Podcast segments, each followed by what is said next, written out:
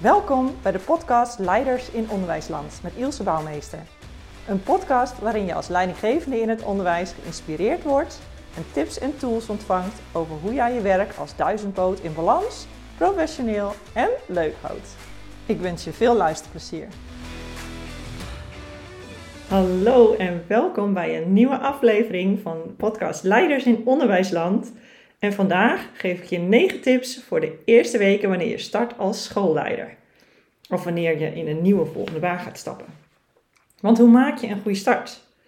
Nou, er zijn natuurlijk hele ideeën en hele boeken over geschreven, maar ik geef je in ieder geval vandaag mijn visie daarop. Dus de 9 punten, de 9 tips waarvan ik denk dat ze erg belangrijk zijn en uh, waar je gewoon een ontzettend goede start mee maakt. Uh, en om dan te starten met punt 1, Zorg ervoor dat je tijd genoeg krijgt om de mensen te leren kennen.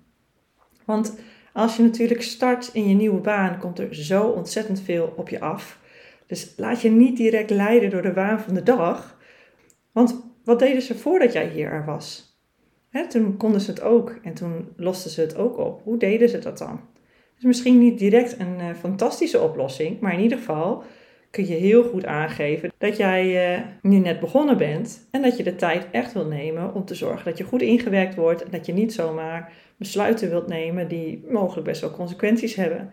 Dus vraag gewoon je ruimte daarvoor en vraag gewoon echt uh, aan de mensen zelf: hoe deden jullie dat?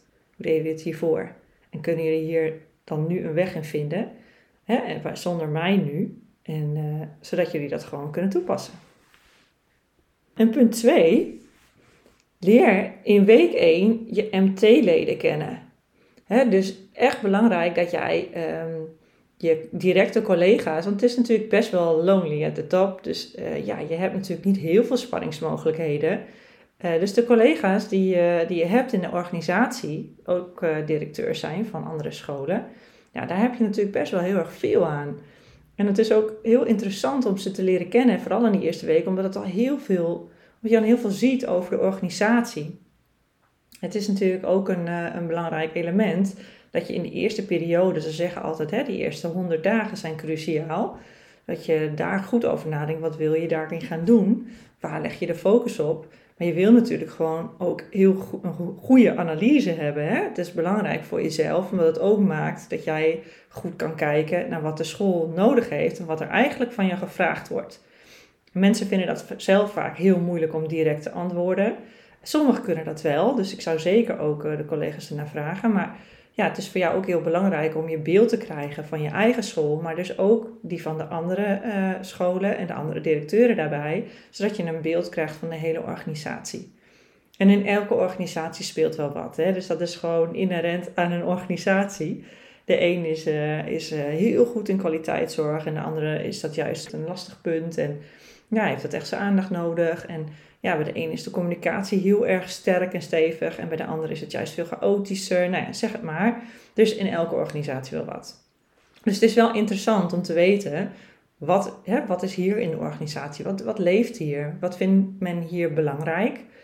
Um, en ook waar leg je prioriteit? Waar leggen de mensen prioriteit? Het is gewoon belangrijk om uh, te weten. En juist ook door in het uh, eerste weken het MT te leren kennen, Um, ja, zij zijn natuurlijk gesprekspartner in een soortgelijke positie. En ja, je kunt daarbij ook gericht vragen waarbij zij uitblinken in hun werk. Hè? Dus waarbij kun je bij hun aankloppen op het moment dat jij er even niet uitkomt. Want dan kom ik gelijk bij punt 3. Zo kun jij dus kijken waar jouw hulpbronnen liggen als jij ze nodig hebt. Hè? Dus zorg dat je die hulpbronnen, dat je die creëert door zicht te krijgen op waar zijn mijn collega's goed in en waar kan ik bij hun voor aankloppen als ik er even niet uitkom. bij de begroting bijvoorbeeld. Of bij degene die heel veel collega's goed kent. En, uh, en jij anderhalve dag invulling moet geven aan muziekles en zoekt naar de juiste interne medewerker op een andere locatie. Die misschien wat meer uren zou willen. Hè, waarvan die collega denkt, oh nou, ik weet precies wie en ik kan nog eens even polsen. Nou ja, je begrijpt wat ik bedoel. Dus leer je MT-leden en hun krachten dus goed kennen. En, en vraag ze ook naar tips hè, voor de startperiode van uh, wanneer jij uh, binnenkomt. Hè, wat vinden zij uh, belangrijk voor je? Je krijgt soms nog best wel heel erg interessante tips. En anders kun je het ook opslaan als zijnde van... hé, hey, wat, wat geven ze me mee en waarom geven ze me dat mee? Het geeft ook weer input, hè? En ook weer ideeën over de organisatie zelf. Punt 4. Leer vooral natuurlijk ook je medewerkers op school kennen. Maak duidelijk op welke vaste momenten ze kunnen binnenlopen. Hè. Ehm, ik zeg vaste, maar je kunt, natuurlijk, ja, je kunt natuurlijk ook gewoon momenten creëren die niet vast zijn. Maar dat je in ieder geval communiceert over welke momenten dat, ja, welke momenten dat zijn. Hè. Dus wanneer kunnen ze gewoon bij jou binnenkomen. En uh, op welke werkdagen kun je bijvoorbeeld aansluiten bij hun pauze? Waar ben je dan? Uh, wanneer loop je rond? Uh, proef vooral ook de sfeer. Hè. Doe dat vooral. Ga echt rondlopen. Dat is belangrijk. Ga klassen in. En geef ook bij de kennismaking aan dat je dit gaat doen. Zodat je een beeld krijgt van hoe het hier loopt op school. Dus dat je niet bent om te oordelen, maar gewoon echt om te kijken hoe gaat het hier. En om aan te sluiten. En op die manier voelen mensen zich ook minder beoordeeld en gespannen. Dus je kunt ook vragen of mensen dit spannend of onprettig vinden. Hè. Met, met hen kun je bijvoorbeeld aparte afspraken maken. Maar je wilt natuurlijk gewoon kunnen binnenkomen. Dat is belangrijk. De school is van ons allemaal. En, maar jij moet wel echt zicht erop kunnen houden. Dat is ook gewoon echt een taak van je. De inspectie verwacht ook van jou dat je, dat, dat je zicht hebt. Dus geef ook duidelijk aan dat je geen oordeel vormt, maar dat je het echt uh, gaat om kennis maken en zien hoe het hier aan toe gaat. Maar het geeft wel jou gelijk een heel goed beeld van de school. En uh, dat is natuurlijk heel erg belangrijk. Want ja, je wil gewoon weten waar jij je komende tijd erop moet focussen. Dus je wilt het horen van de mensen zelf op school. Dus vraag uh, de mensen er ook naar wat zij, wat zij urgent vinden, wat zij uh, nu prioriteit vinden. Waar moet er op gericht worden? Hebben ze iets gemist de afgelopen tijd? Dat is natuurlijk een hele belangrijke informatie voor jou om een beeld te vormen van wat betekent dit nou voor mij, voor mijn prioriteit. Um, maar geef ook je grenzen aan, want je kunt niet altijd beschikbaar zijn. En je wilt het natuurlijk heel erg graag, maar ja, weet je, je hebt natuurlijk gewoon, je tijd is gelimiteerd. Dus geef aan waar ze naartoe kunnen als jij er niet bent. Dat maakt gelijk de urgentie voor punt 5, dat je zorgt voor agendabeheer. Het liefst iemand die jou hierin ook ondersteunt. Want ja, hè, lukt het nog niet, dan ga je natuurlijk zelf blokken maken. Maar ja, het is natuurlijk best een gevaar en je wil natuurlijk alles ook graag doen. Dus je hebt ook eigenlijk wel iemand nodig die een beetje onafhankelijk met je mee kan kijken. En uh, ja, misschien ook af en toe even ervoor gaat liggen, je even daarin beschermt.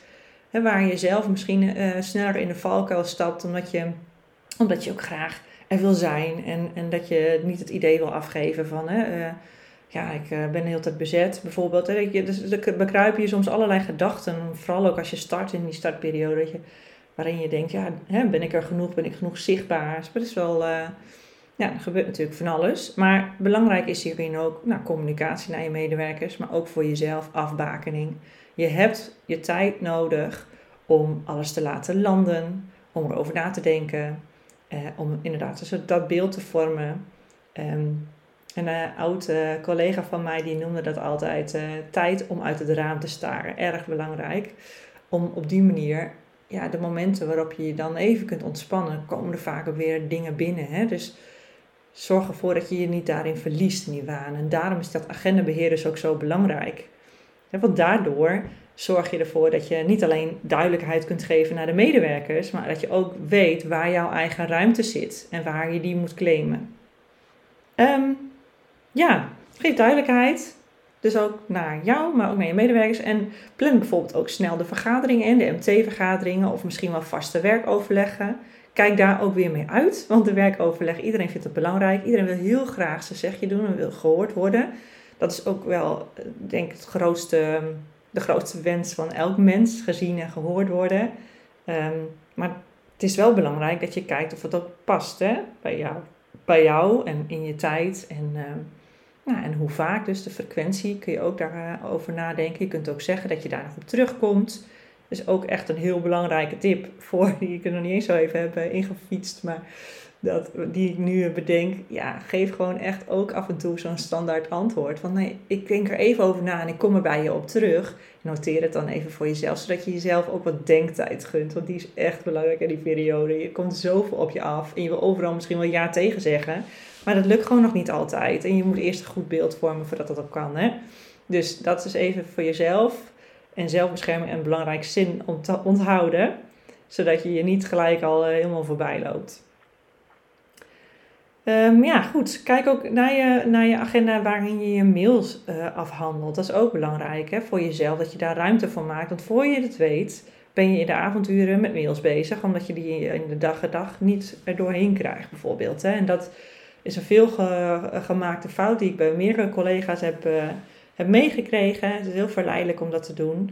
Um, maar behoed jezelf daar ook voor. Want hoewel het echt niet erg is om af en toe eens even wat in de avond te doen, het moet alleen niet de norm zijn. En in die eerste periode dat je binnenkomt, ja, is het heel erg nodig dat je piketpaaltjes slaat, zodat men ook weet wat ze van jou kunnen verwachten. En dat is juist zo lastig voor jou in die eerste periode. Maar door dat goed te doen, geef je jezelf ook de ruimte die je nodig hebt om je vak goed uit te oefenen. Dus het is cruciaal dat je hier echt over nadenkt. En dat je, nou ja, zoals ik al zei, liefst je agendabeheer voor een deel kunt uitbesteden. Maar als je dat dan niet kunt, neem dan deze tips mee. Zodat je dat gewoon echt al vrij vlot goed inplant. Zodat jij weet waar je ruimte voor hebt en waarvoor niet. Dus die mailblokken in je agenda. ja. Valkuilen waar je uit wil blijven. Want uh, ja, de balans met thuis komt al heel gauw in het gedrang bij een nieuwe baan met verantwoordelijkheid, nietwaar? Uh, punt 6. Plan in de eerste weken een gesprek met de HR-medewerker, maar ook met de controller, eventueel teamleider, eh, coördinator of adjunct en administratief medewerker. Of misschien heb je wel een secretaresse. Zij vervullen echt enorm belangrijke taken in de organisatie en je wilt graag kunnen afstemmen met ze. Hoe gaat het nu volgens? Hè? Maar ook wie ben jij? Wat is jouw streefbeeld? Hoe, hoe zie jij het graag? Hè? Wat is een optimale schoolfunctie zoals jij dat dan ziet? Ehm, en natuurlijk willen mensen ook graag weten wie jij bent en waar jij voor staat. Dus zij moeten net zo goed wennen uh, aan jou als jij aan hen. Dus uh, punt 7 is dus ook belangrijk. Gelijk je piketpaaltjes aan. Ik noemde het net al. Dat scheelt later een heel stuk. En op het moment dat je er nu ruimte voor maakt om duidelijk te maken wat is jouw visie, wat vind jij belangrijk in het werk, wat verwacht je van mensen, wat kunnen ze van jou verwachten? Dat soort zaken. Als je daarover na hebt gedacht en je hebt daar ja, een soort van antwoord op. Hè, op het moment dat mensen echt naar jou gaan vragen.